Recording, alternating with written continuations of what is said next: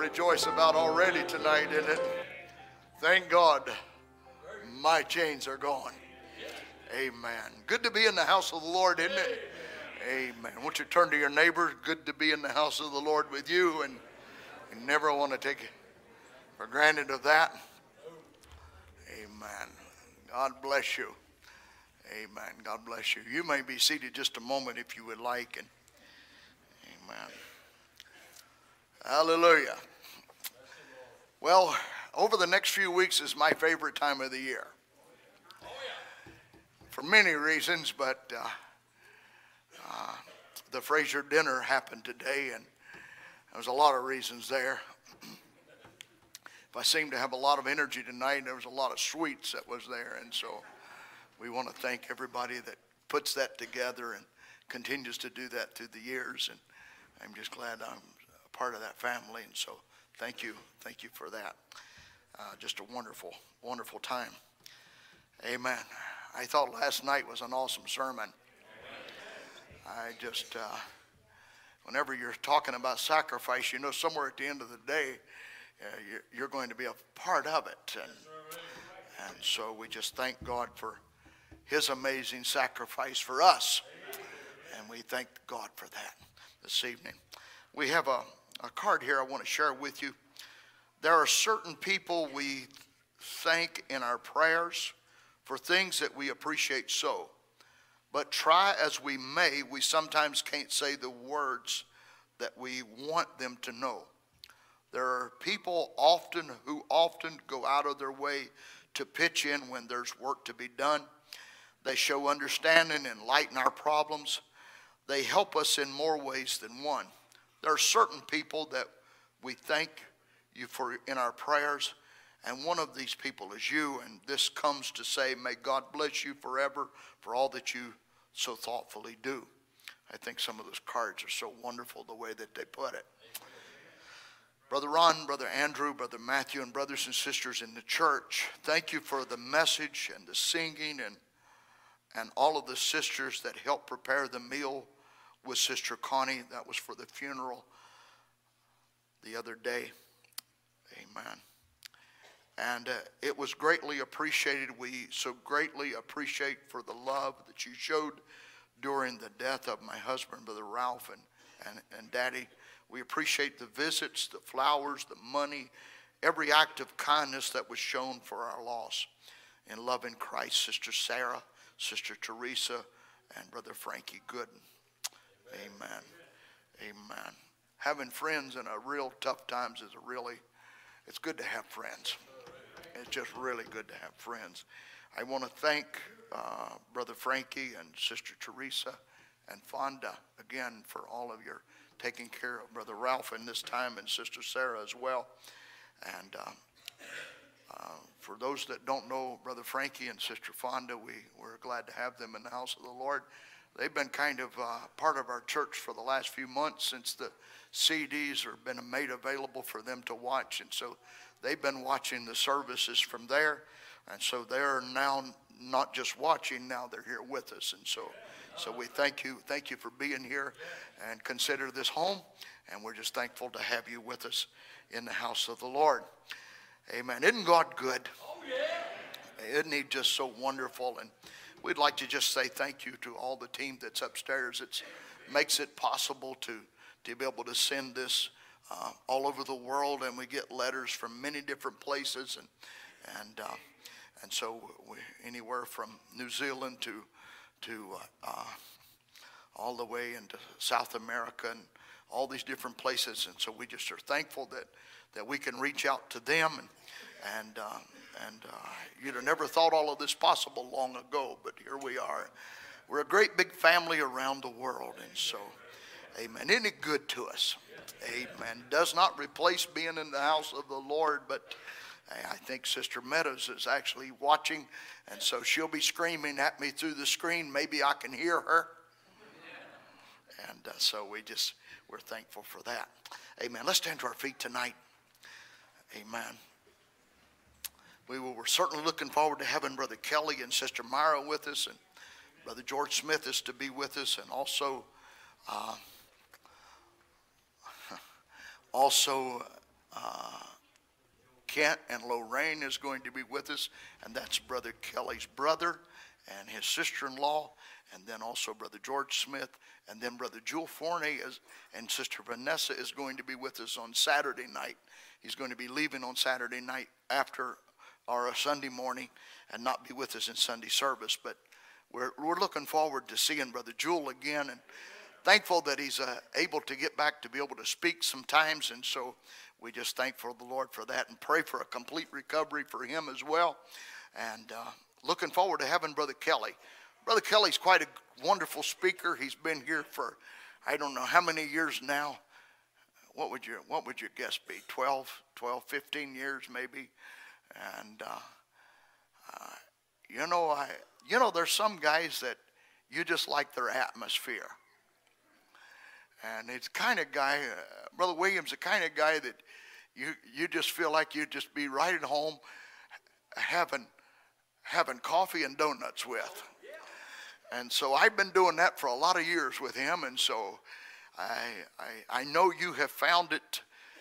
When you see him preach, you you can't hardly see that he was once a trapper on a trap line and using snowmobiles and sleeping out there in the sub-zero weather through the winter and and uh, but we just love him and Sister Myra and they they've been just really really wonderful friends. I I, I can I can take you back and it was in 2003 that Brother Harold Hildebrandt we were going to church and he said I I have a cousin and his name's Kelly. And he's come to the meeting and he really needs a friend. And I said, You do? He said, Yeah. He said, He'll probably be the only one that quite looks like he has. He said, He's got dark rimmed glasses and he's tall and he's dark headed. And he said, He needs a friend. And I said, Well, I'll make him a good friend. He didn't know me at that time, but I, I, I, I met him after service and we spoke and and then it began to build from that. You know, friendships is, uh, you know, there's a there's a two-way thing you have to be. To be a friend, or to have a friend, you got to be a friend. Amen. You say, well, brother Ron, I, would like to I'd like to have more friends in my life. Well, you you got to put some work into it, and so so we're just so thankful that we can have friends like you and uh, have a, a church like this that he wants to come so many years in a row, and we don't take it for granted. Something else I don't take for granted, and this is where I was going with all of that. I'd like for you to pray that we have somewhat decent weather next week. And so he'll be flying in on Friday night. And, and as, as you're hearing the stories there, that there's, there's weather that isn't going to be in the United States and going to mess up travel, I just pray that God watches over those planes and gets those planes here. And so I just pray that that goes well. And and then for our meeting next week. Hard. I, I don't know if I'm ready for the snow yet. Sister Connie hasn't put out any let it snow signs yet, so so maybe she's waiting on it for a little while. And so, Amen. God bless you, and I pray that you have a wonderful Thanksgiving. And so, that's what that's what I want to wish you this evening. Amen. If you will turn with me in your scriptures to Luke chapter 17 and verse 11, I'd like to speak to you tonight on return to give thanks. Return to give thanks. 17 and verse 11 of Luke. And it came to pass as he went to Jerusalem that he passed through the midst of Samaria and Galilee. And he entered into a certain village, and there met him ten men that were lepers, which stood afar off. And they lifted up their voices and said, Jesus, Master, have mercy on us. Probably their only chance in life. And opportunities come. Will you take advantage of it? And when he saw them, he said unto them, Go Show yourselves unto the priest. And it came to pass that as they went, they were cleansed.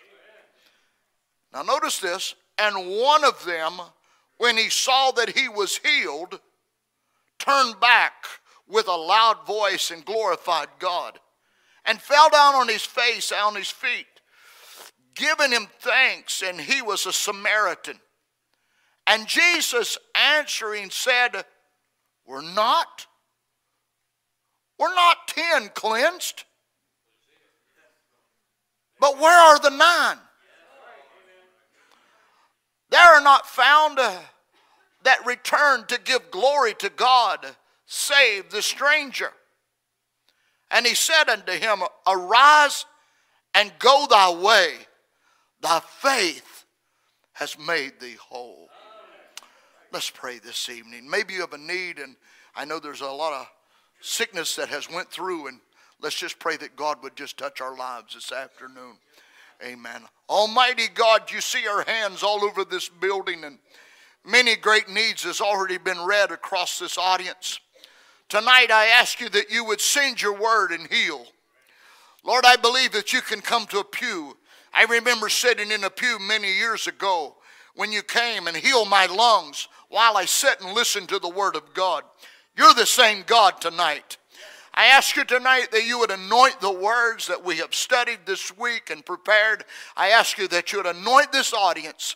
We thank you for what you did here last night and Lord, what you've done today and tomorrow. Lord, minister to our hearts, we pray.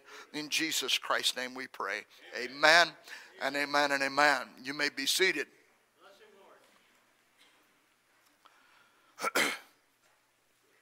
I found this statement pretty interesting this week.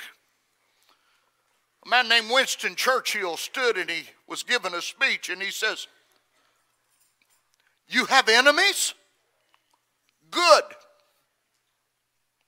That means that you've stood up for something sometime in your life. It's quite a statement, isn't it? Thanksgiving is an American holiday, Canadian as well. They have theirs a little bit earlier than we do. It's an American holiday but for us is here, and we sure do enjoy it. It's a time to stop and give thanks for what He's done for us. Over the year that we have had in our audience, we've had some pretty incredible things that have taken place. Births of babies that have happened. We've had some to go on to be with the Lord, and and in, in, in that, Sometimes we go, well, that was a great loss to us. But we must remember that's not goodbye. It is only a temporary separation because God provided them a new body that they could step into. Men like Brother Ralph and Brother Ted Hensley went to be with the Lord this year, and, and they stepped from this realm to that realm. And and God, rich in His mercy, would come and begin to heal our hearts and touch us as an audience. We've got new faces that are among us. Brother John's sons that have came to be with us, and God's blessed them to be here, and we, we welcome them as a, as a part of our body. Amen. We're a functioning body, and all of us have different things and different gifts in our lives, and and if you're new here, we'd like to say welcome and thank you for being here. And as we come into this Thanksgiving season, we, we just thank God for what He's done. There's new homes that have been built, new cars that are being driven. We've went through some, some heartaches and we've, we've had some tests in our lives. We've seen new jobs take place. We've got teachers that have taken spots and, and lawyer that's taken spots and jobs has been given, families have been touched, and and, and we must we must stop and thank God for everything. You know, sometimes we, we allow things to happen and things go on in our lives, and if we're not careful, God will do incredible things. And in his incredible things that he does, if we're not careful, we'll take it for granted or feel like we're entitled to it. Are you with me? But without God, we wouldn't have the oxygen to breathe. Without God, the, even the abilities in our life that He has given us in a natural realm, we wouldn't have the strength to do for us. we've, we've welcomed Brother Greg's family here to be a part of us, and they have moved and moved into the school system, and jobs has taken place. As I was preparing and looking over this the last couple of weeks, I, I thought about an event that kind of, from which I give great thanks for.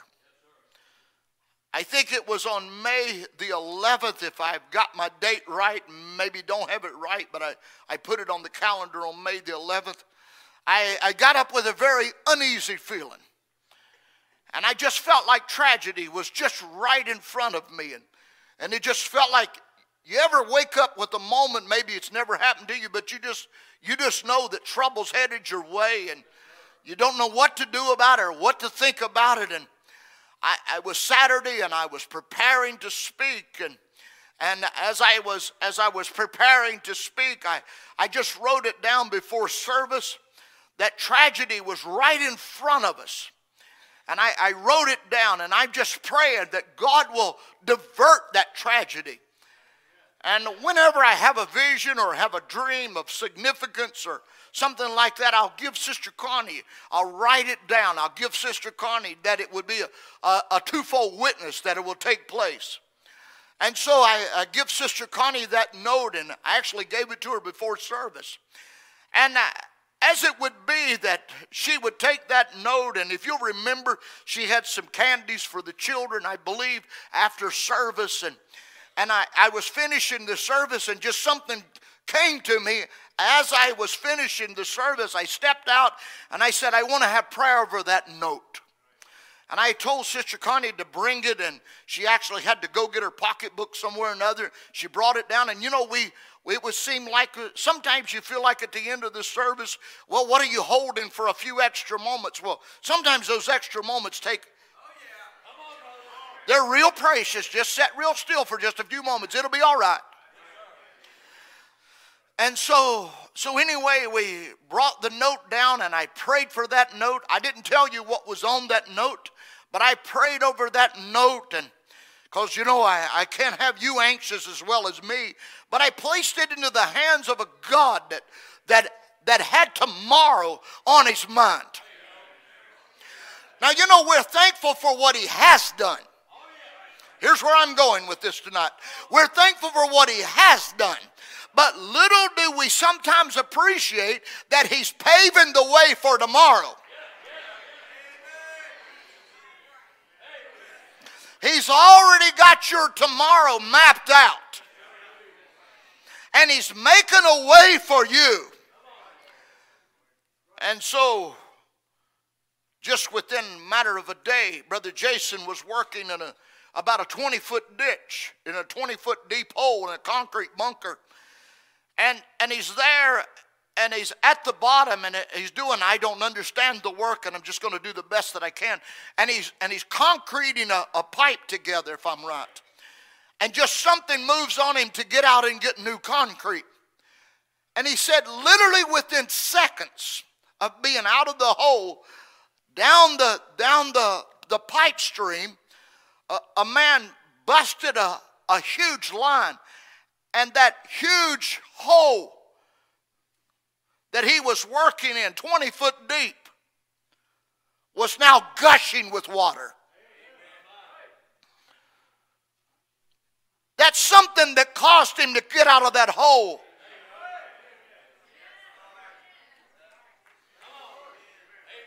That's something. That's something that you can't explain that warm presence that comes in your room, and you just know I'm not alone no more. You just know that something's got a hold of my life, and, and I'm not the only one here. You can't explain it, you can't define it. You just know that God's watching over the seed. So, in turn, we didn't have a funeral here. but we can have a family Thanksgiving.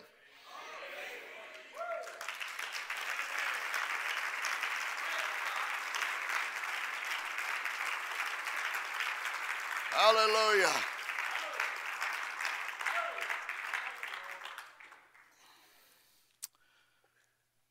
I'm really grateful for that. You don't know how many times I've looked at that note. Amen. Maybe I need to send you a copy of that.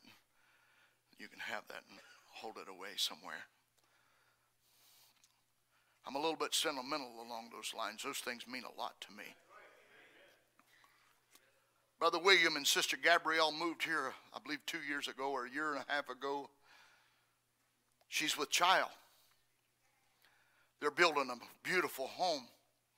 For those of you that drive 340 and you see this, this house going up, uh, I don't know particularly what they lived in in Alabama. Was it Alabama? I don't know what you lived in in Alabama, but I believe that's a step up. That's a really nice piece of property. And, and we know that's just God's blessing is on your life. And for that we give thanks, give God thanks. Sister Gabrielle's father came to the Lord just, just weeks before the meeting, and, and I witnessed Sister Gabrielle hugging her father, something that been a long time coming. And then I was sent a picture this last week of her brother sitting in the seat with her father. And that's been a long time coming. Won't you just stop for just a moment and say, Thank you, God, for your blessings on me.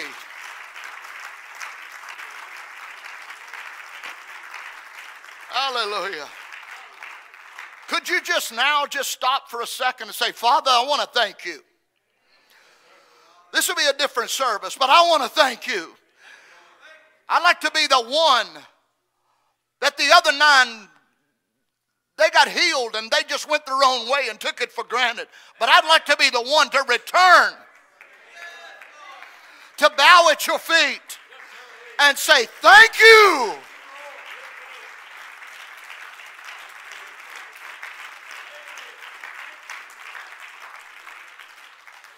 This nation was founded,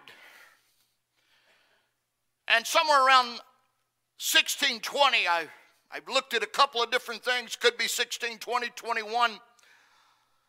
But a man named William Bradford is the man that gets credit for celebrating the first Thanksgiving at Plymouth Rock. They had came to America or this new land, bringing 102 people to, to come and settle a village and make it like Europe and have streets and houses like there was in Europe. There was others that had already came. After one year, 47 of their brothers and sisters had died. Indian wars, sicknesses, and plagues, and situations, accidents had happened. And now 47 of their own brethren have died. But God prepared something well before that they would even be in this situation. Only a few years before there, there was a man, an Indian boy named Squanto that was taken capture as a boy because they had preparations that they needed an interpreter. And so they had taught him English. And then they took him to Europe and he became a master at speaking English. And in his mastery of speaking English, he, they sent him back to America to be able to solve some situations. And he went back to his homeland, to where he was at, and to his own village. And and they heard that there was a, a new village that was not doing well. And, and they'd had some wars. And he went to this village meeting a man named William Bradford, and he began to speak with him, and being eloquent in English as an, as an Indian boy. He brought peace. He brought a, a peace treaty between the white man and the Indians that lasted 50 years. I'd like for Squanto to go to Washington today. I'd really like for that to go to Washington today and he could and he could settle some things. I think people need some of that in their own families. But Squanto had become a Christian. And even being a Christian, he became a peacemaker and he went to this residue of people that had died and people that had been buried their dead, and now 102 had came, 47 had perished. And he began to teach them about how to raise corn and how to plant and how to use fish for fertilizer. And he began to teach them. And, and then the year would pass, and the next year they got a bountiful crop. And William Bradford said, We need to stop and thank God for what he's done for us. Now, you see, God provided them before they ever landed in America, He provided them a boy that would become a Christian. Now, this boy would, would suffer hardship. He would die the year later in, in, in 1622 as a boy, an injury that would take place. Fever would happen in him, and, and he would perish. But in his young life, whether you ever, ever heard his name or not, how many's ever heard the name Squanto? Teachers and children all over the building raising their hands, making me look like a nut. But we would have no flag if it wasn't for a guy like this. But a God prepared him because he was watching over his seat. And you say, well, what does this have to do with the message of an hour sermon? Let me just say, this nation was going to have a prophet in it. He was going to send the seventh angel to this nation, and we would need to be birthed and to be born and to raise up and to thank God. Thank God and remember it's God that has established us. That's when a nation fails, when she forgets who God is. And they gathered their their they gathered their fruit and they and that first that first year William Bradford gave each one there five seeds of corn as a remembrance of where they had came from. I think sometimes that's something we ought to do as our own thoughts. Remember where we came from. I'm not out of line here. Psalms 100, we spoke last week. And the scripture said, Make a joyful noise unto the Lord, all ye lands. Serve the Lord with gladness. Come before his presence with singing, and know ye that the Lord, he is God. And for it is he that hath made us, and not we ourselves. I think that's something we always ought to remember, not we ourselves. We are his people and sheep of his pasture. Enter into his gates with thanksgiving. So, thanksgiving is every service. And into his courts with praise, and be thankful unto him and bless his name. For the Lord is good. His mercy is everlasting, and his truth endureth through all generations.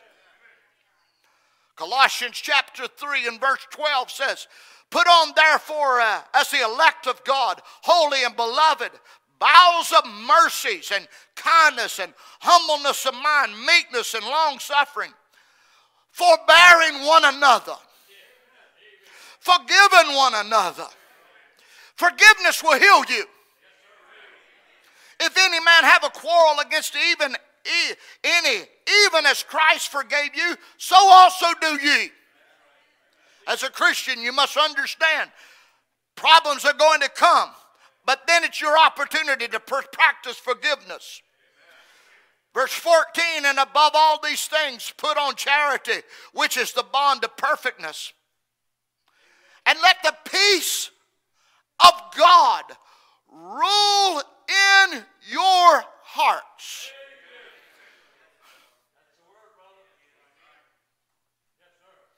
First of all, come to peace with yourself.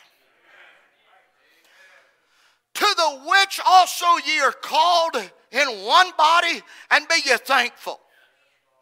Let the word of Christ dwell in you richly in all wisdom, teaching and admonishing one another in psalms and in hymns and spiritual songs, singing, with grace in your hearts to the Lord. And whatsoever you do in word or deed, do it all in the name of the Lord Jesus, giving thanks to God and the Father by Him. 1 Thessalonians 5 and verse 14. Now we exhort you, brethren, warn them that are unruly, comfort the feeble minded, support the weak, and patient toward all men. See that none render evil for evil unto any man, but, but ever follow that which is good, both among yourselves and to all men. Rejoice evermore. Pray without ceasing. Notice these next words in everything. I just can't, I, I just can't get, I just can't find joy. I just can't find happiness. Here is a key. In everything, give thanks. For this is the will of God in Christ Jesus concerning you. Proverbs chapter 27 and verse 1. This is a, I want you to just look at this one right here. This is a powerful scripture.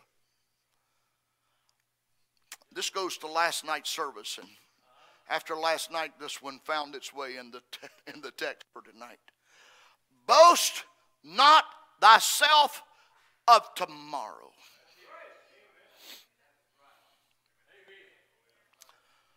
Are you with me? So many people are, are planning tomorrow, next week, next year, and not taking the time today to enjoy the moment that you're in. Are you with me? I'd say this to young married couples, older married couples. Enjoy one another. Don't live a selfish life. Enjoy one another.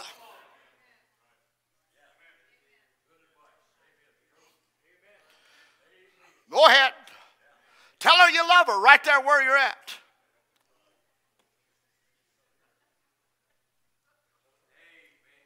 There's some people sitting in the building would like to tell their mate that.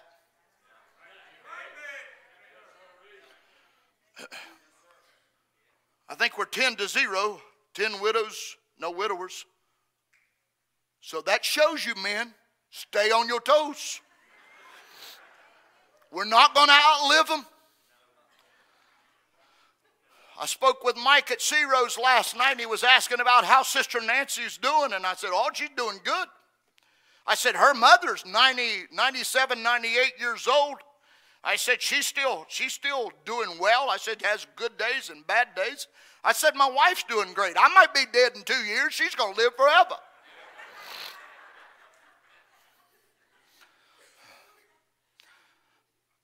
Nobody's promised tomorrow. Nobody's promised tomorrow. Oh, but I'm going to do this tomorrow. Really? Sometimes tomorrow don't come. But what about today? What about the moments that you're in, the time with your family that you've got an opportunity to be with? Thank God for that moment. Few, a few months ago, I preached to you. Brother Branham said, he said, if I had the opportunity, if I had a room completely full of gold, I would exchange that for an hour with my daddy. His daddy's done went on, but I would exchange all of that with an hour with my daddy. I understand that. I understand that. Uh, I get to missing my mother and I get to missing Brother Homer, and there's days that I just get to missing them. I, am sorry, there's just days that I, I'd like to have a conversation with them. You get to missing your loved ones. Well, the recipe is I can't have that, but I can have this moment. So we must enjoy one another. That's more than just marriages, but that's as a group of people sitting here. Are you with me? Well, I'm going to do this and I'm going to do that and I'm going to I'm going to build my business or I'm going to build my home or I'm going to do all of this. You've got all of this plans and maybe it don't happen. Boast not thyself of tomorrow, for thou knowest not a day may bring forth. Now, here's a powerful statement let another man praise thee, and not thine own mouth. Boy, that could be read to Laodicea. If that could be read to Laodicea, this self seeking age, that everything's about themselves.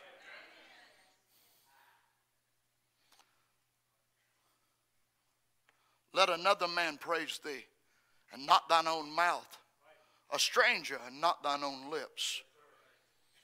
A stone is heavy and a sand weighty, but a fool's wrath is heavier than them both.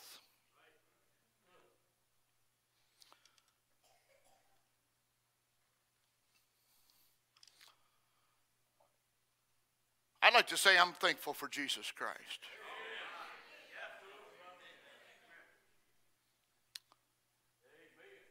I don't know about you, but he changed my life.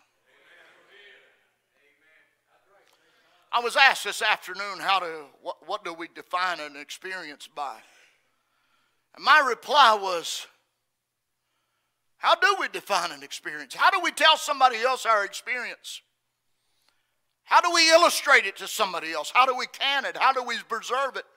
How do we bring somebody else into our experience? All I know is it's when it happened to me, in a few moments, I went from one person to another. All, all, I know is, in this moment, I was this way. And when he came, when I came on the other side of that moment, I was this way. I know this when I took Andrew to British Columbia. Andrew was a certain way in his life. But when we brought him home, he was a complete different boy. Are you with me? In the same weekend, Brother Joel Ray was a certain way when he came to that meeting, but when he went home, he was a complete different boy. Same Jesus. And all I know is before before Jesus came into my life, I was a wreck. I was like a lot of you, I was a wreck.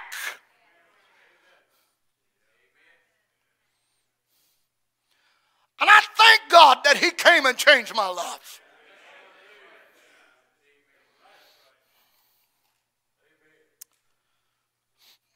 My father listens to tapes every, every, every morning, every afternoon, and every night. It's his thing to do. He gets up in the morning at 6 o'clock and turns on the tape recorder. I don't stay there. One reason being, at 6 o'clock in the morning, Brother Branham sounding on a bullhorn. Uh, I'm just not ready for it quite yet. And it's lovely. He's got used to doing it. And he's alone, so he turns on Brother Branham and, and he catches some of it. Because most times when I call him, I'm waking him up. And I'll ask him, I said, what, do you get what did you get out of the tape? Because if not careful, you'll, you'll listen to a sermon or listen to a, a, a tape and, and we'll go, well, I've heard that one before. I've heard the rapture. I've heard it 50 times or 100 times or 120. But what did you get today? And so when he tells me what I just listened to, kind of like what parents do. How was your day? What did you what was you taught? What did you eat for lunch? And I simply trying to keep dad's mind young and stirred. I asked him, I said, Well, what did you hear? Well, I heard, I heard things that are to be. What did God speak to you today that you caught? And he'll begin to tell me a couple of different sentences that became alive to him. I think if we ever get to the spot to where we walk in this church and we sit down and we hear the songs and we, we listen to the ministry and we don't get anything, it means that we wasn't ready. And it's not the singers and it's not the preacher's fault. And it's definitely not God's fault. But I want to be ready.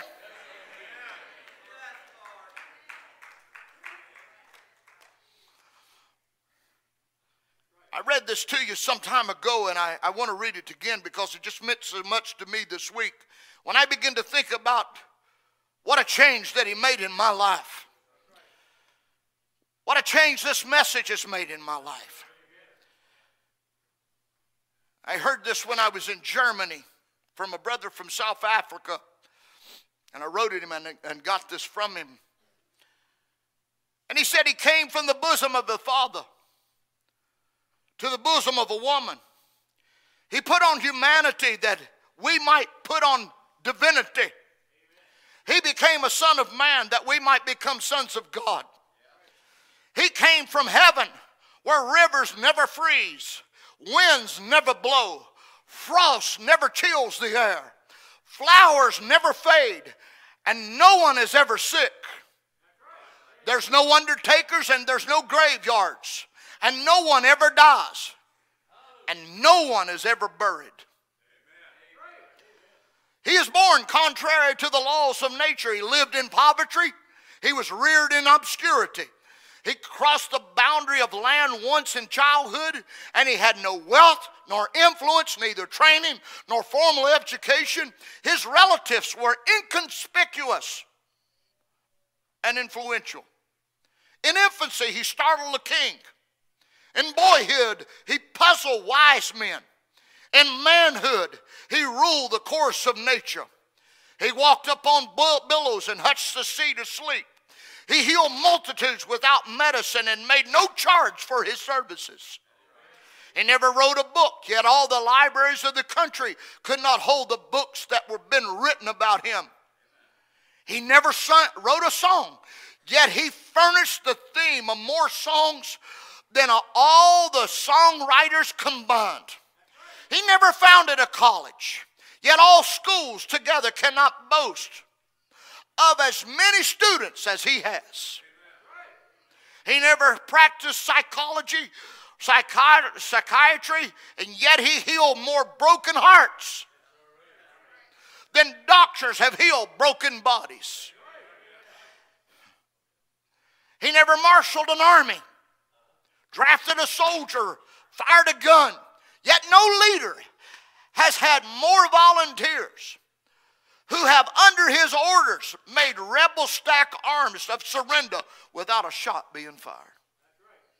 He is the star of astronomy, the rock of geology, the lion and the, and the lamb of zoology.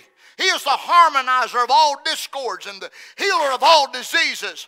Great men have come and gone, yet the lives of on Herod could not kill him. Satan could not seduce him. Death could not destroy him, the grave could not hold him. He laid aside purple robes of royalty for a peasant's gown. He was rich, yet for our sake became poor. Ask the wise men. He slept in another man's manger. He cruised the lake in, in, in another man's boat. He rode on another man's donkey. He was buried in another man's tomb. All men have failed, but he never failed.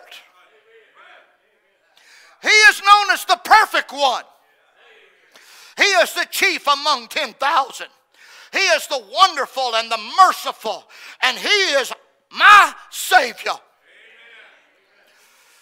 He is incomparable. I call him God. Philippians 2 and verse 7 said, But he made of himself a no reputation, and he took upon him the form of a servant. He was made a likeness of man. And being found in a fashion as a man, he humbled himself and became obedient unto death, even the death of the cross. Wherefore God hath also highly exalted him and give him a name which is above every name. That at the name of Jesus, every knee should bow of things in heaven and things in earth and things under the earth. And that every tongue should confess that Jesus Christ is Lord to the glory of God the Father. I would like to say he's incomparable in his love. In Ephesians chapter 5 and verse 2, and walk in love as Christ hath loved us and hath given himself for us an offering and a sacrifice to God for a sweet smelling Savior. No one ever had grace like he did. No one. Forgive me. Nobody had grace like he had. Second Corinthians chapter 8 and verse 9. For you know that the grace of our Lord Jesus Christ, that though he was rich, yet for your sakes,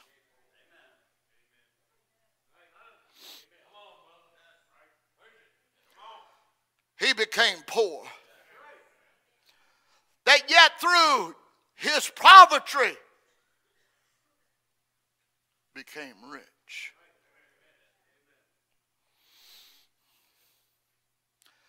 Sacrifice, as Andrew preached last night. For even the Son of Man came not to be ministered unto, but to minister. And to give his life a ransom for many. Brother Ron, that's old news, really, because you can't pay for your own sins.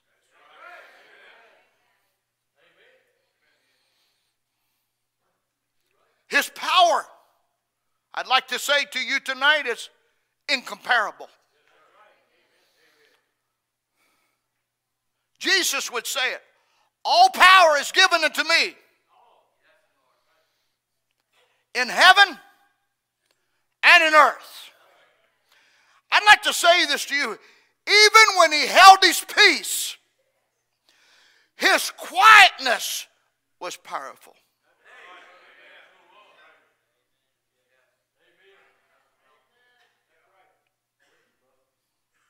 When kings asked him to show him a miracle, he refused to clown for them. When he was standing there, he knew who he was. He knew what he was sent to do. And yet he would say, My kingdom is not of this world. He could have called 10,000 angels. But because of you, because of me, he held himself. Yet we live in a nation that says, I don't need God. We live in a nation where the Ten Commandments is no longer welcome in our judicial system or in our schools. And we rant and rave about that, but what about your home? Are you with me? We can be political and say we need prayer back in schools and prayer back in churches, prayer back in this. What about your home? What about your life? What about your dedication?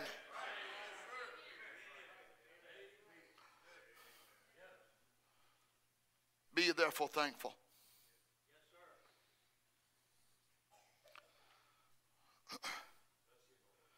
First Timothy verse 6 and verse 13.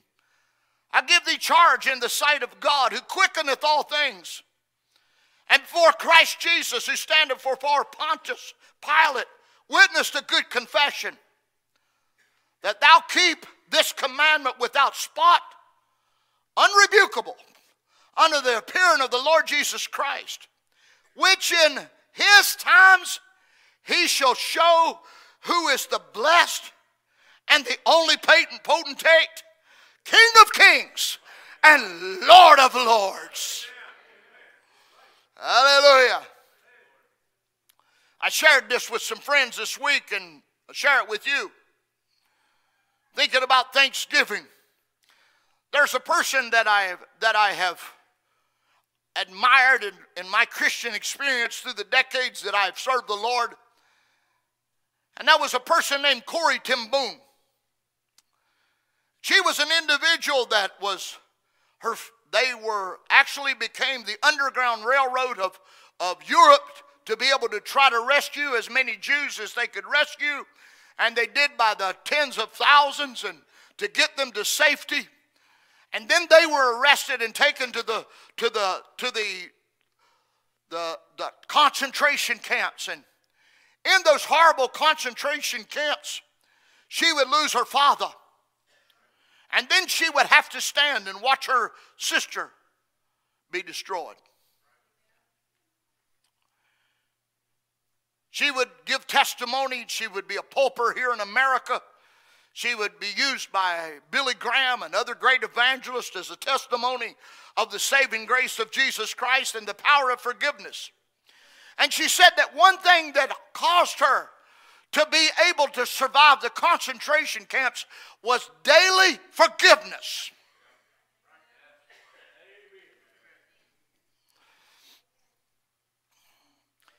In her 80s, she had never owned a home. But she was given a new home, a very nice home. In California, they gave her a home, and, and a young preacher was there to visit with her. And and he began to talk to this elderly lady, and he began to talk to her about how good God's been to you lately.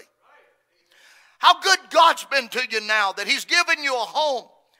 And she stopped him short, seeing his ignorance and his short sightedness.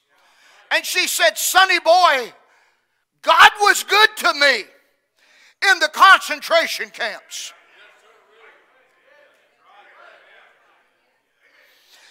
He's always been good to me.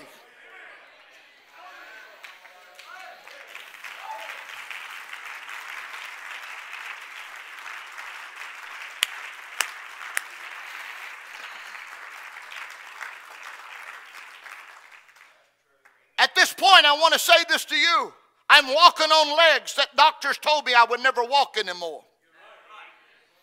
I was hit by lightning things could have turned out different. Two different strokes. One would land me in the hospital for eight days and couldn't see the turn to the light. But on the eighth day, I led a nurse to the Lord Jesus Christ. And after leading that nurse to the Lord Jesus Christ, God healed my body. And it was as though it never happened in the first place. Are you with me? Brother Kelly was visiting with us three years ago. I had a heart attack the day Brother Kelly was to arrive. They took me to the hospital. I was working. I was working at the local recycle center with my boys, and we were working, and all of a sudden it struck me. I've never really been scared of anything in my life, but I really want to say goodbye when it comes.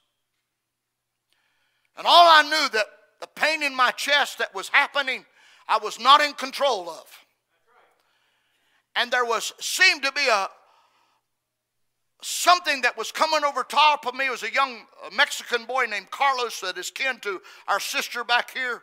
And he quickly began to work on me and get me in his car. And Matthew and them carried me to the car. And, and for the first time in my life, I felt, a, I felt a fear that went with it. But I kept reminding myself that everything's going to be all right. Brother Kelly would come that night somewhere around 11 o'clock. One of the boys went and picked them up and, from the airport and picked them up. And, and I went to the, I went to the, I did a stress test the next morning and, and, and failed the stress test. But I talked the doctors into letting me go home. And so, because I didn't want to stay, I wanted to be here for the meeting.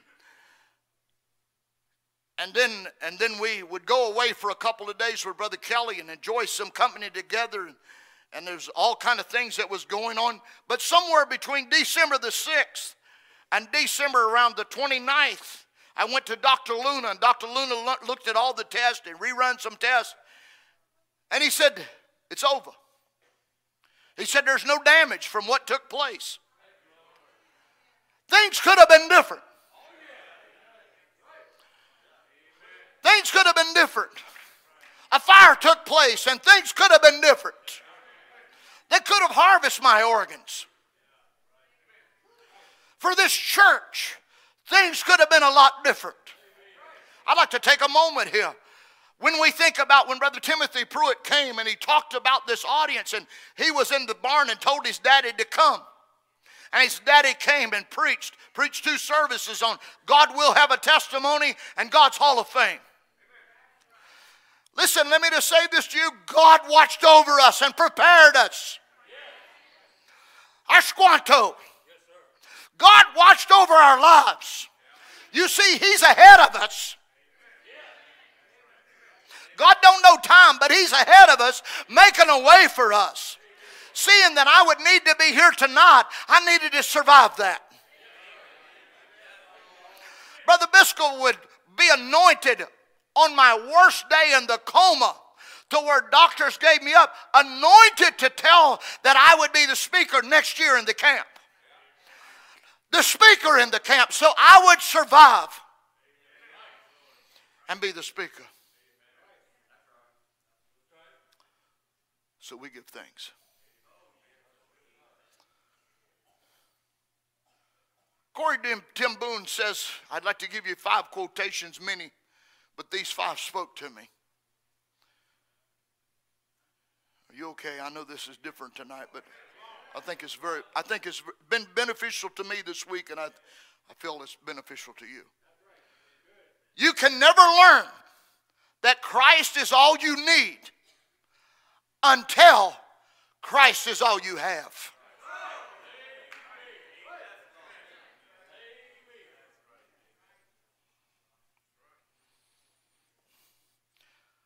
Do you know what hurts so much, so very much? It's love. Love is the strongest force in the world. And when it is blocked, that means pain. There are two things that we can do when this happens. We can kill that love so that it stops hurting. But then, of course, part of us dies too. Or we can ask God to open up another route for love to travel through.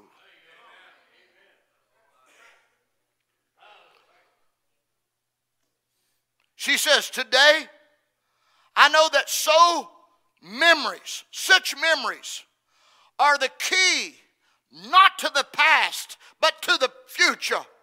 I know that experiences of our lives, when we let God use them, become mysterious and perfect preparation for the work that He will give us to do. Maybe our teachers would enjoy these quotations to be kept.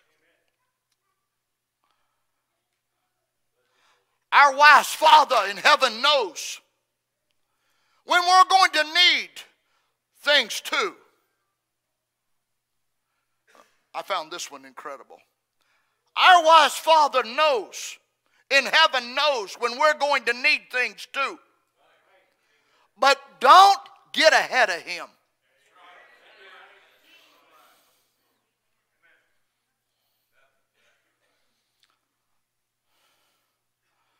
Love is larger than walls which shut it in. Even as angry, vengeful thoughts boil through me. And I thought of a woman in a concentration camp. She could say some powerful words with this. Even as angry, vengeful thoughts boil through me, I saw the sin of them. Jesus Christ died for this man. Was I going to ask for more? Lord Jesus, I prayed, forgive me. Help me to forgive him, Jesus. I cannot forgive him. Give me your forgiveness. And so I discovered that it's not on our forgiveness anymore than on, on our forgoodness that the world's healing hinges, but on his. When he tells us to love our enemies, he gives along with the command the very love itself.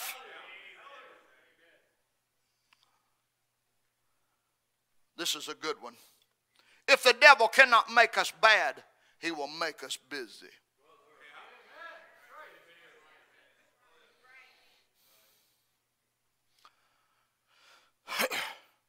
Don't bother to give God instructions, just report for duty. Put this one on your refrigerator for tomorrow. Don't bother to give God instructions. Just report for duty.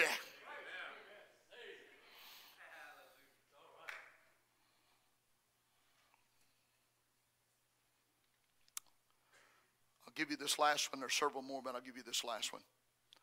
Hold everything in your hands lightly. Otherwise, it hurts when God pries your fingers open. That one, that one I gave great thought to this week. When Jesus was standing at Lazarus' tomb, he says something that all of us know that Jesus said, Lazarus, come forth. But I want to read to you the prayer that he prays. And then they took away the stone from the place where the dead was laid. And Jesus lifted up his eyes, notice these words, and said, Father, I thank thee that thou hast heard me. I thank you that you heard my prayer. I think that would do us really good due diligence tonight. I thank you that you heard my prayer. Brother Branham says, as he came by riding, a lot of people th- said, He's a healer. Oh, we've seen him open up the eyes of the blind. We see him make the cripple walk. We see him offer prayer, and fever left the child.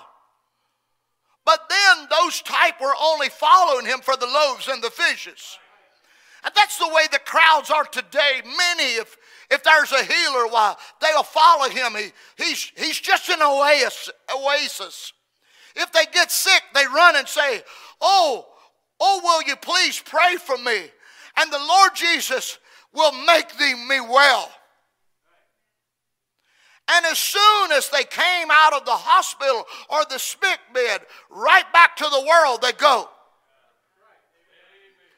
I'd like to bring that, that quote to life to you. When Brother Homer was here, there were a lot of people, and Brother Homer was a general. But there was a lot of people when they got in trouble would run to Brother Homer. They didn't serve the Lord. They'd come a few services and then gone. When they got in trouble, they'd come a few services and gone. Hey, I've been a pastor a while now. And if they get in debt or they were way in money and, and needed money, they'd come to Brother Homer. And Brother Homer, out of the goodness of his heart, would give them money and they, they would serve the Lord, you know, for a little while. And then they were gone. And after Brother Homer left the scene, they came to me. And I said, uh uh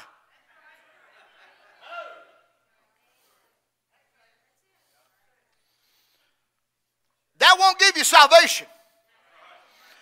And I've saw your tricks for years. I won't be here for you. Jesus will always be here.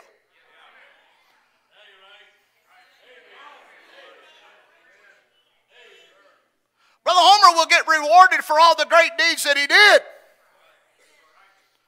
But those people were only using the gift and the man and not seeking for the eternal value. Don't let that be your case. Don't let that be your case.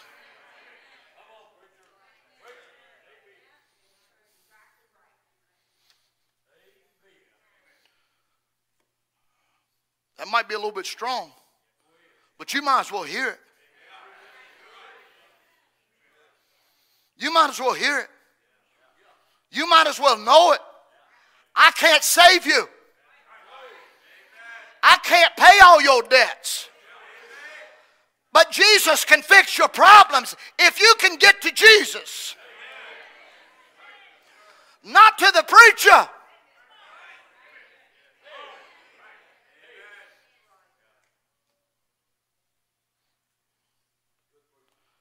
I've heard, oh, if Brother Homer was here. Jesus is here.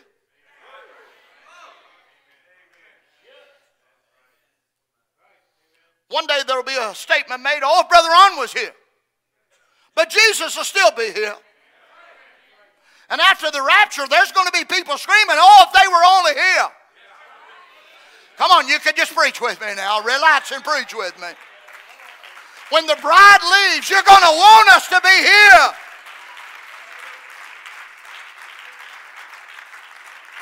And in that day, you're going to say, I wish I'd have served God with everything that was within me, and I'd have got rid of those things that kept me.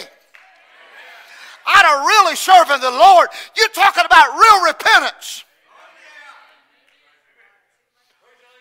Why aren't they open the doors? Why aren't they here? Well, what they have been preaching about changed our body. And oh, what a thanksgiving that's going to be.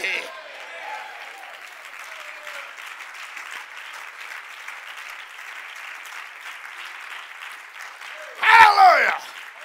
Oh, what a thanksgiving. Oh, I have, a, I have a quote to share with you. We have a flag over here. I've actually, in, in the tenure of being here, I've actually had people ask me why you still, still have a flag in the church.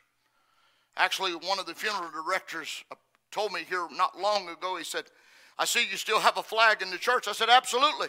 I'm proud of it. I'm proud of it. Some of my family has given their life for that right there. You'll never find me burning a flag. You'll never find me stepping on it. I'm proud of it. Are you with me? Brother Branham said we're identified with him at Acts 2. We're identified with them with the same baptism, the same thing. All he was, then he is. All he is. All he was is all he is. That's exactly it. Just like if just like if I want to be a true American, I've got to be identified. Everything she was, everything she is, I've got to be identified with it if I'm a true American. And if I'm a true American, then I landed at Plymouth Rock. I did it. If I'm an American, so did you. You landed at Plymouth Rock and the Plymouth with the Plymouth Fathers. And on Plymouth Rock, they landed out there, and I was with them, and so was you, everybody. I rode with Paul Revere right down the road to warn her of danger. That's exactly right. Right down there in Valley Forge, I crossed the icy Delaware with, with a bunch of soldiers, and half of them didn't have shoes on. I prayed all night with George Washington beforehand. I crossed the Delaware with a vision in my heart. We are American, yes, sir. At Valley Forge, I certainly did. I returned thanks with the original Thanksgiving fathers. I returned thanks to God if I'm a real American. I'm identified there at that table. If I'm a real American, I was identified when I stood with Stonewall Jackson. And if I'm a real American, I'm identified at the Boston Tea Party. Yes, sir. When we refuse to, to have things pulled over our eyes, well, I'm as real America. I was identified with that. Yes, sir. I rang the Liberty Bell on the 1st of July 4th. In 1776, I rang the Liberty Bell, bell there and declared that we are independent. To be a real American, I had to. I was identified with her shame and the revolutionary. When brother fought against the brother, I, I, I got to bear her shame the same as I bear her glory.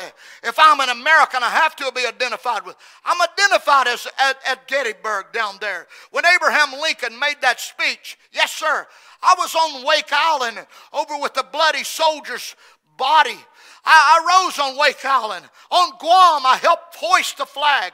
I'm a real American. All she is, I'm proud of it. Are you with me? Brother Ron, I hate America. Leave.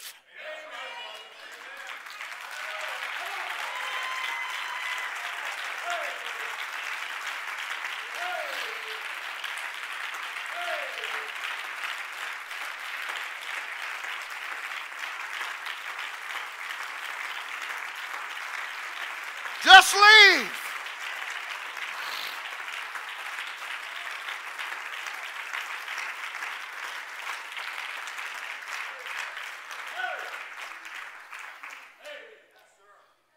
Same thing by being a true Christian, you have to be identified with it. I preached with Moses or with Noah and warned the people of the oncoming judgment.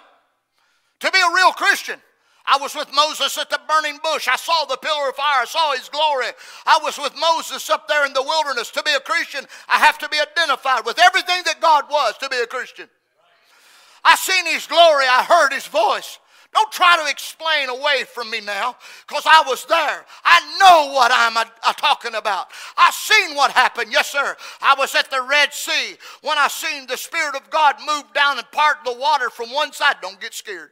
Not through the bunch of reeds, and, and they're trying to say today, but through the 90 foot sea. I seen the Spirit of God. I walked with Moses through dry land across that Red Sea. I stood on Mount Sinai and seen the thunder and lightning falling. I ate manna with them out there. I drank from that rock. I'm still doing it tonight. I was identified with manna eaters. I'm identified with them that drunk from the rock. I'm also identified with Joshua that blew a trumpet and the walls of Jericho that fell down. I was in the lion's den with Daniel. I was in a fiery furnace with the Hebrew children. I was on the mount of Elijah on Mount Carmel. I was with John the Baptist before them critics. I seen the Spirit of God descending. I heard the voice of God say, This is my beloved Son, whom, whom I'm well pleased. I'm identified with him. I was identified with the grave at Lazarus when he raised up Lazarus. I was identified with the woman at the well when he stood there and told her her sins. I was surely identified with him in his death, and I was identified with him in Easter. I was raised with him. I'm identified with him in his death. I was 120 in the upper room, and I was identified with them up there. He said, Oh my, I feel religious. I'm identified there. I'm a one of them. I was identified. I got an experience like they had. I was there when it happened. To be a real Christian, I witnessed the mighty rushing wind coming. I witnessed that. I felt the power of God that as it shook. I was with them that spoke in tongues. I felt the anointing come in there. I was with them. I identified with the Holy Spirit, began to speak in tongues with them. I was with Peter and all of the critics in Acts chapter 2 when he preached that great sermon that he did. I was identified with him, yes, sir. I was identified with him in Acts 4 when they assembled together. I was with them when the building shook. And after a prayer meeting, the building shook where they were sitting. I was there with them. I preached on Mars Hill with Paul. I was with John in the Isle of Patmos seeing his second coming. I was with Luther in the Reformation. I was with Wesley the firebrand snatched from the fires when the great revolt against the Anglican Church. I was there. And I'm and here I am tonight in 1964, Philadelphia, Pennsylvania, identified with the same group, with the same kind of experience. I must be. To be a Christian, I must stay identified where the Word of God is being manifested. I'm identified with the group that feels the Spirit of God. I'm not reading this just for just to make a poetry here because I'm identified. Because that same kind of fire, that same kind of manifestation is happening with us now.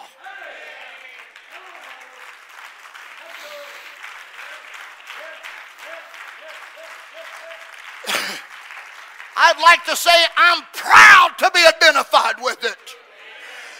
I am not ashamed of the gospel of Jesus Christ.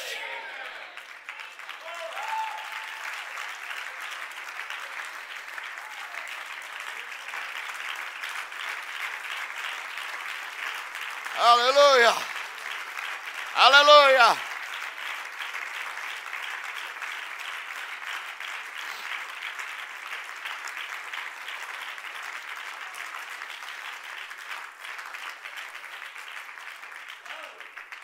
I'd like to say this as I close this evening. If God gives us a strength to be here 10 more years, 15 more years, 20 more years, may this Holy Ghost, may this passion for the message of the hour never leave us. Regardless of what the world does around us. May this Word of God be our anchor and our absolute.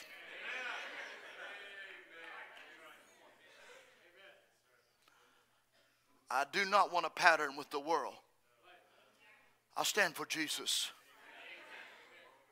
and let the world go by. Oh, what a Thanksgiving.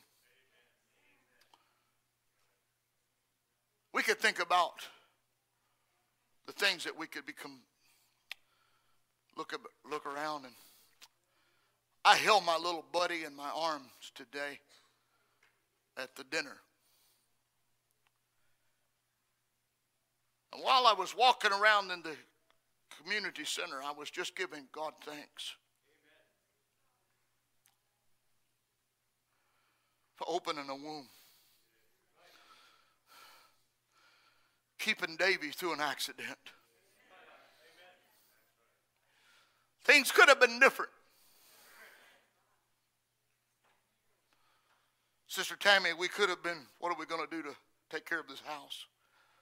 What are we going to what are we going to do with the paralyzed boy? What are we going to do? Hey, listen, you just do the best you can. But God, being rich in mercy, restore him back to where he could work again. Go back on the same job, maybe doing different duties, but going back on the same job, doing difficult things. Works. Sister Whitney works. We get the opportunity to watch Isaac. I said this to Connie this week, and I'll say it to you open as an audience. Enjoy the moments that you have with your children, your grandchildren, with one another. The only reason you should be screaming at one another is if there's a fire in your house. old lady, old man, or hateful words should never come out of a Christian's mouth.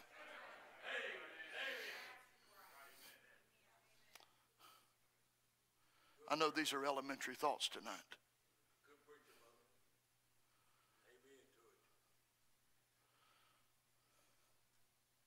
You see, you're a mentor to your children.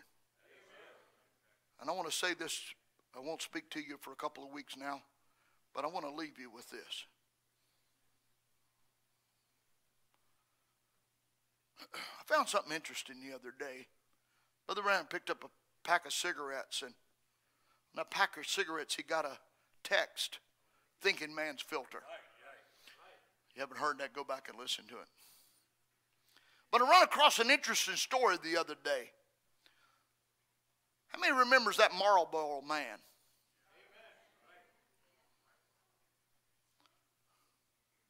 The Marlboro man, he was the Marlboro man is for 12 years.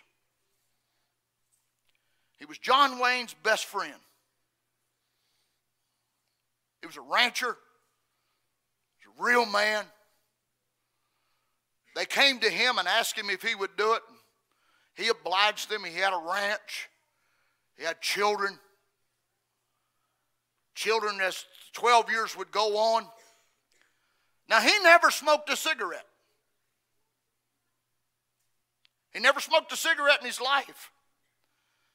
But he was their advertisement. He was the face of their franchise.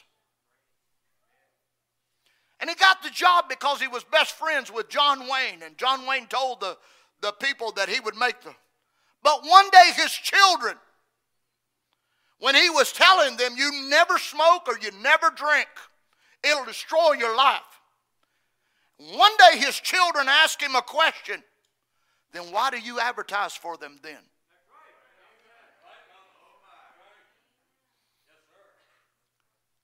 That day, he called them and told them, said, I quit. I quit. I can't be a mentor to my children. I quit. Well, Brother Ron, what's that got to do at the end of a service, a message church service? I'd like for you to look in the mirror.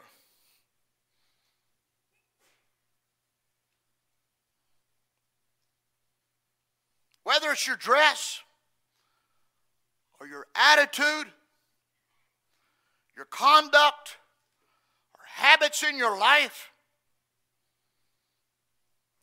And maybe you're a walking billboard for the wrong thing.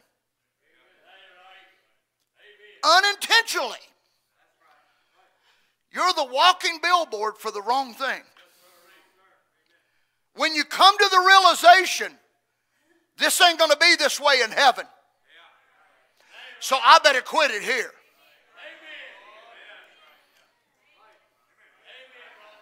If it ain't going to be eternal, I got to quit it here.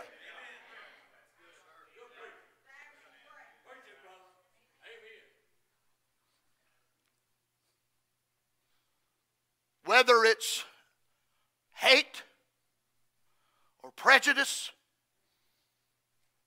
maybe it's just a priority of time of you serving God. Serving God is more than about it's the right recipe, the thing to do. It's about Him living on the inside of you, and He's the king of your heart. He's the king of your heart.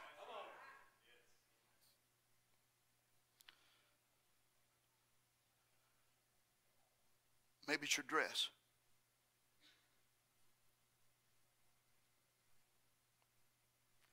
And you say, Well, Brother Ron, those things are difficult for me to give up.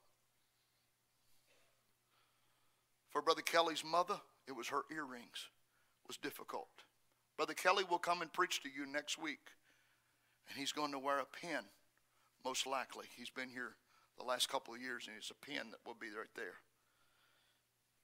And that's made out of an earring. His mother's earring.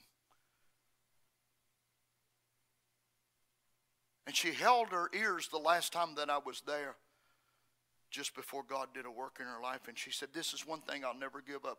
And I just looked at her. And I said, I want to ask you something. Would earrings be so big? Would that be the one excuse that you would have to miss eternal life? Maybe it's not earrings for you tonight, but it's that little thing. Oh, what a Thanksgiving it would be if you could.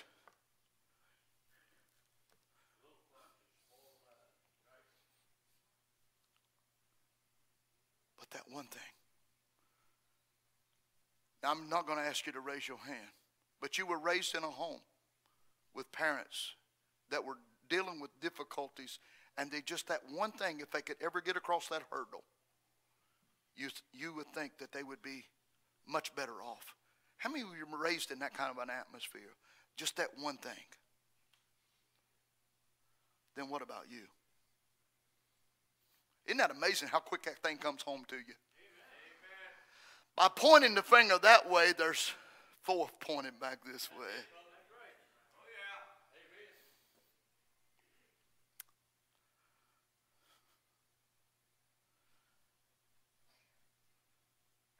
Can I leave you with two more points tonight? I'm sorry to be, I'm sorry to be a little bit long, but I, sometimes we complain about what we don't have.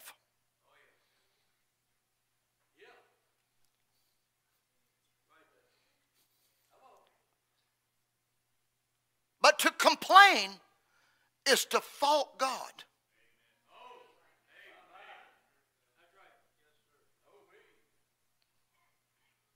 For his great provision.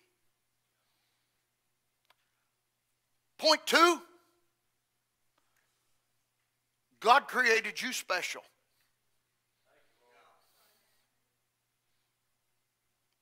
God created you special. You getting that? He created you special. So the complexes about low self esteem blow that away because He created you special who you are.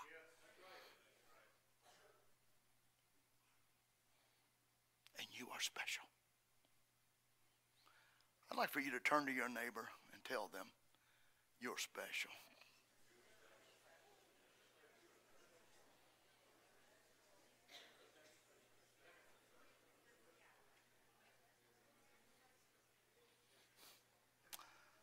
special, Brother John. You're special. You guys are special.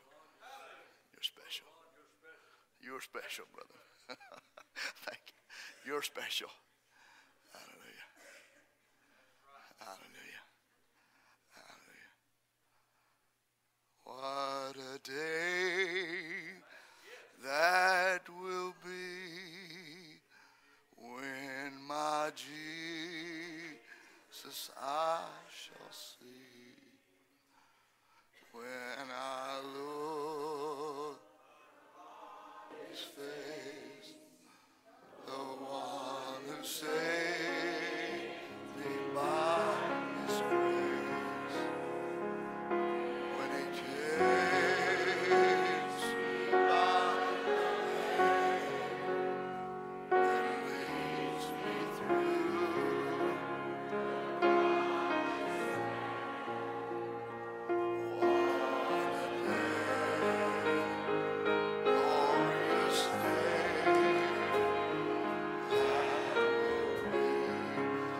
just enjoy this moment just for a moment.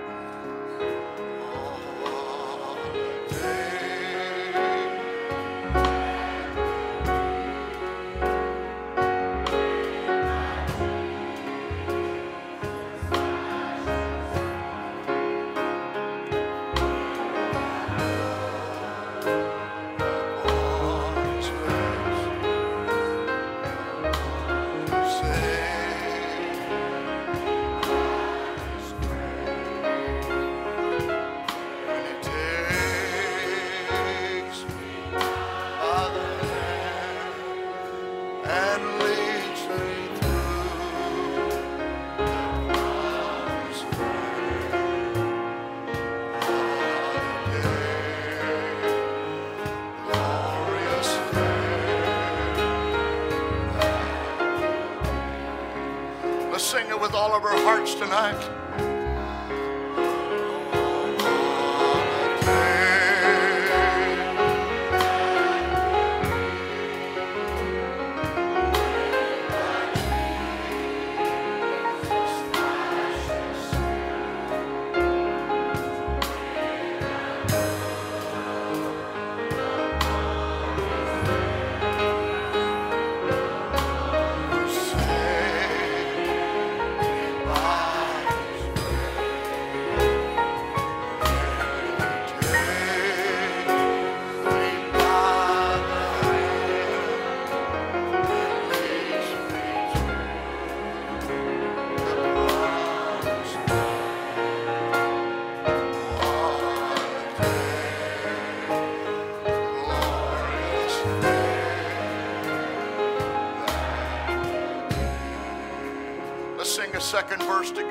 time.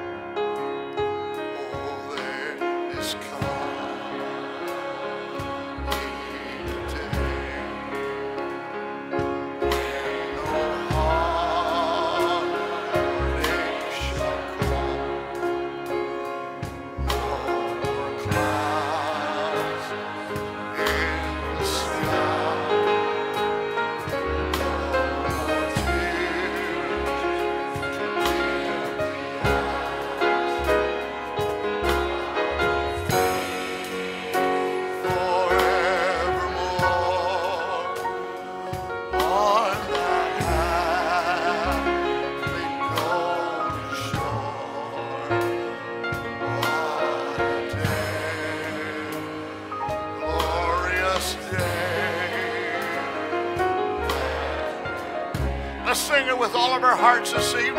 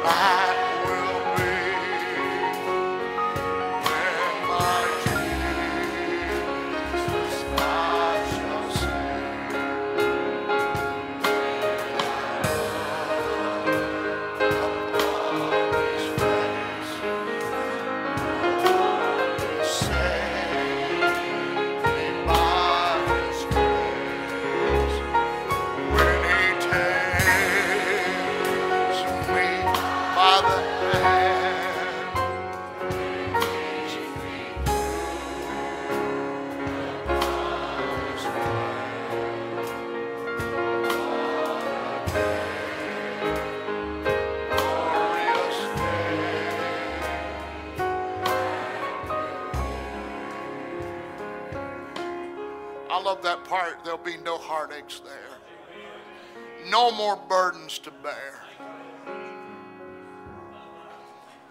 No more separation. No more goodbyes. Oh. No more odd, petty feelings. No more insignificant things. I get weary of insignificant things. The fluff of life. I get weary with it, Brother Stephen. Sometimes I just get kind of overwhelmed, weary with it. You just take all of the temporary things out of our lives that weary us. Just get your eyes on Jesus. What does the rest of it even matter? I'd like to tell you tonight as we go into this Thanksgiving week. You know, last, Brother Branham's last Thanksgiving meeting, he preached invisible union of the bride.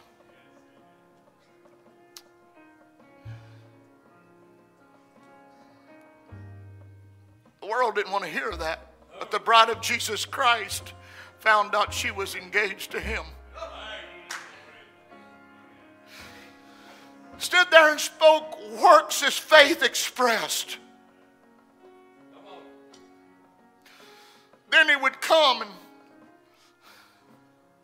God's only provided place of worship Saturday morning.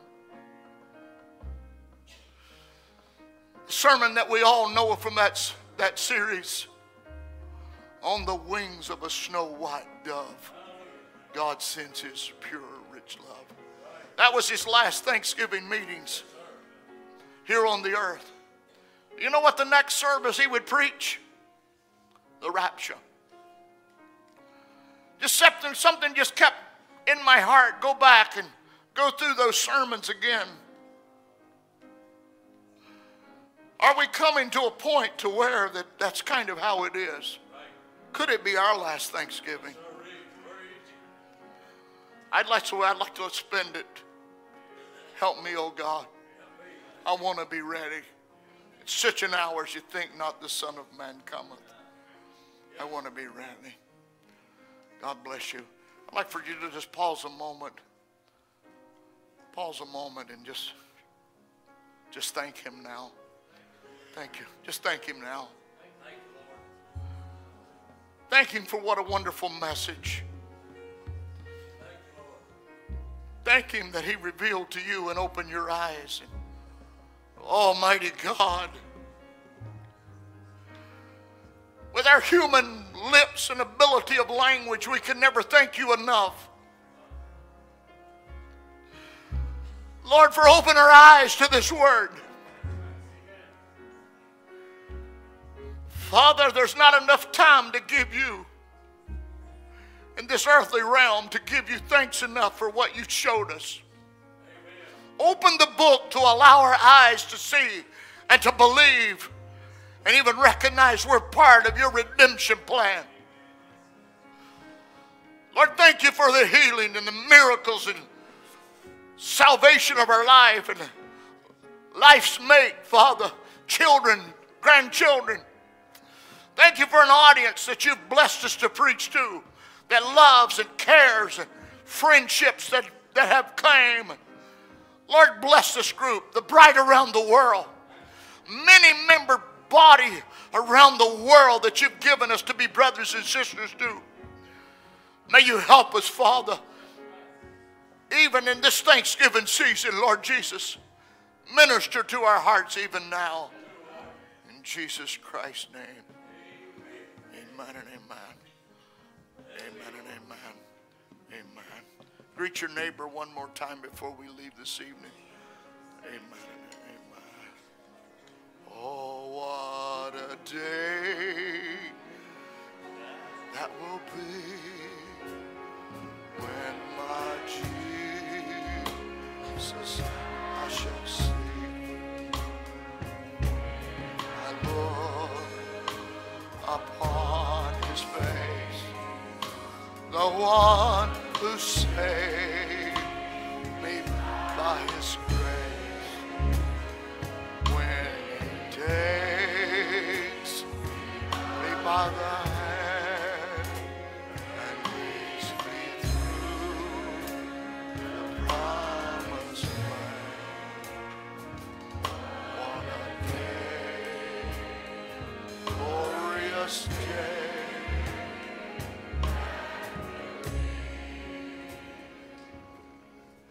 Audience, I'd like to tell you personally from my heart, I love you.